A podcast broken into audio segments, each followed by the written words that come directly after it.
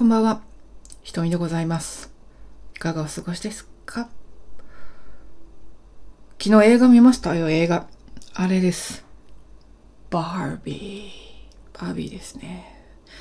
いや、バービーね。まあ、すごくいろんな話題になり、いろんな議論があったっていう、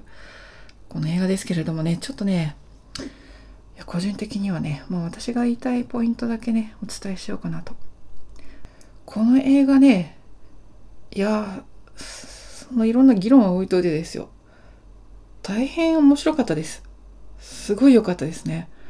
ノリノリでバイブス上がりますですよ。なんかピンクでね、可愛いもの、キラキラしたもの、たくさんあって。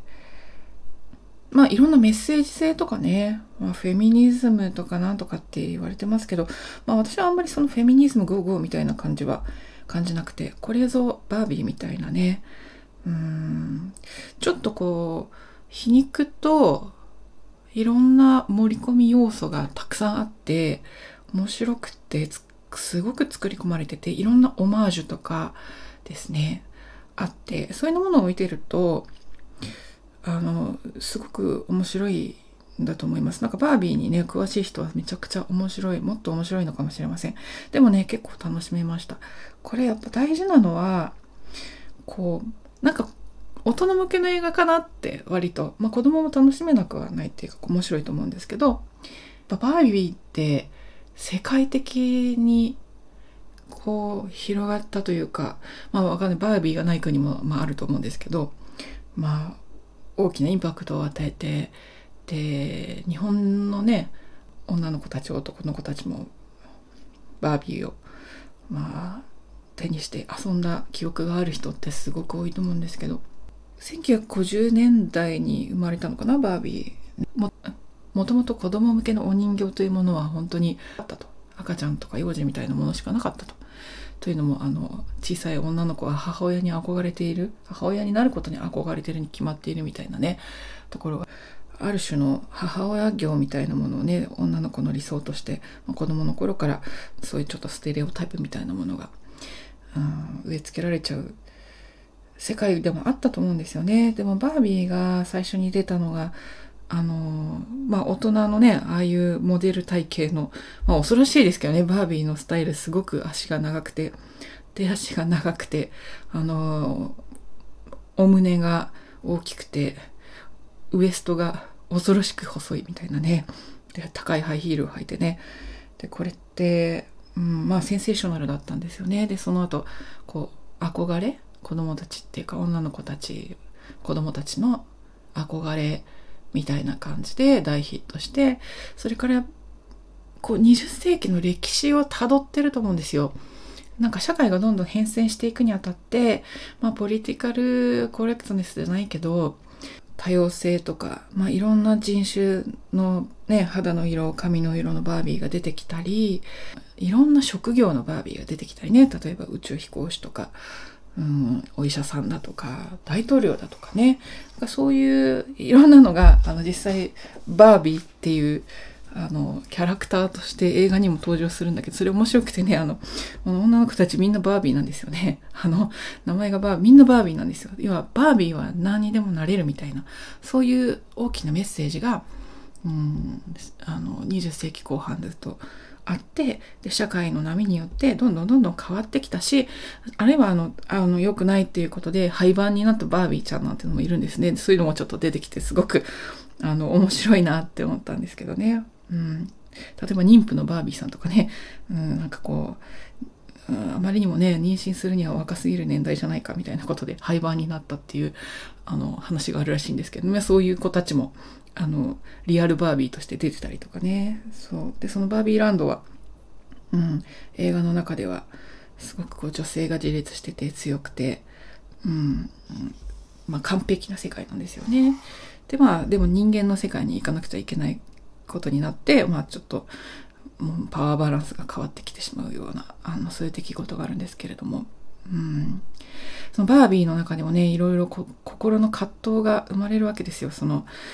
マーゴット・ロビー演じるねバービーもあの最初はもともと完璧なバービーランドで暮らしてるんだけどだんだんこう気づいてしまうんですねいろんなことに。まあそこはねあんまり言うとネタバレなのであれなんですけどやっぱその心の動きとかなんかちょっと、うん、涙が出るような、うん、感じがしてやっぱりもしかしたら多くの人もそうかもしれないんですけど自分もまたなんかちっちゃい頃バービーを持ってたみたいなね。私もバービー持ってたしリカちゃん人形もあの持ってたんですけど、うん、そういうのを見てあ何とも言えないこうノスタルジアというかなんか自分の忘れていたものを思い出させてくれたみたいな。でバービーの視点に立ったらあなんかこういう思いこういう悲しみこういう喜びがあるんだとかこういう悩みがあるんだとかっていうのを知ってなんかこう自分のバービーがまるでその映画の中のマーゴット・ロビーになってるみたいなね そういう感覚も覚えたりして多分そういう風に見た人も多かったんじゃないのかなと思いますけどね。あとボーイフレンドのケンですよね。バービーのボーイフレンドのケンってあの 後半ですごく重要な役割を担ってくるんですけれどもケンはケンなりにいろいろ葛藤があって思い悩むことがあってですね、うん、でケンってただのケンなんですよね。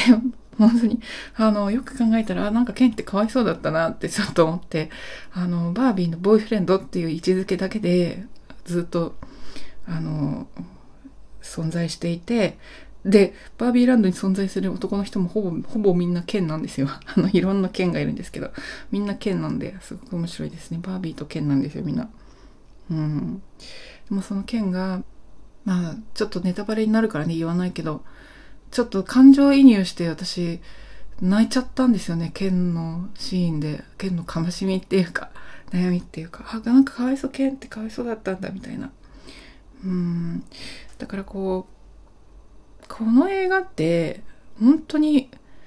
みんなの心の中にある大事なものを蘇らせてくれるし社会へのメッセージとかなんかそういう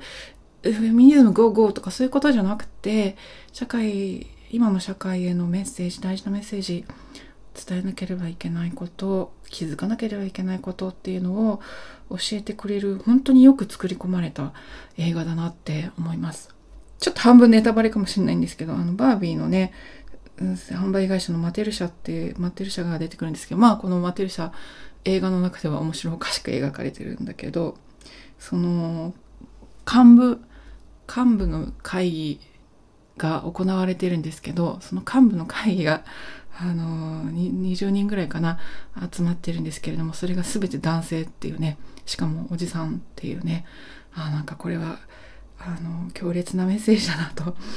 で特に日本はねあの某政府が某女性活躍なんたらとかで、うん、なんかやってますけど全員男の人みたいなね、うん、なんかちょっと恥ずかしいなというか、うん、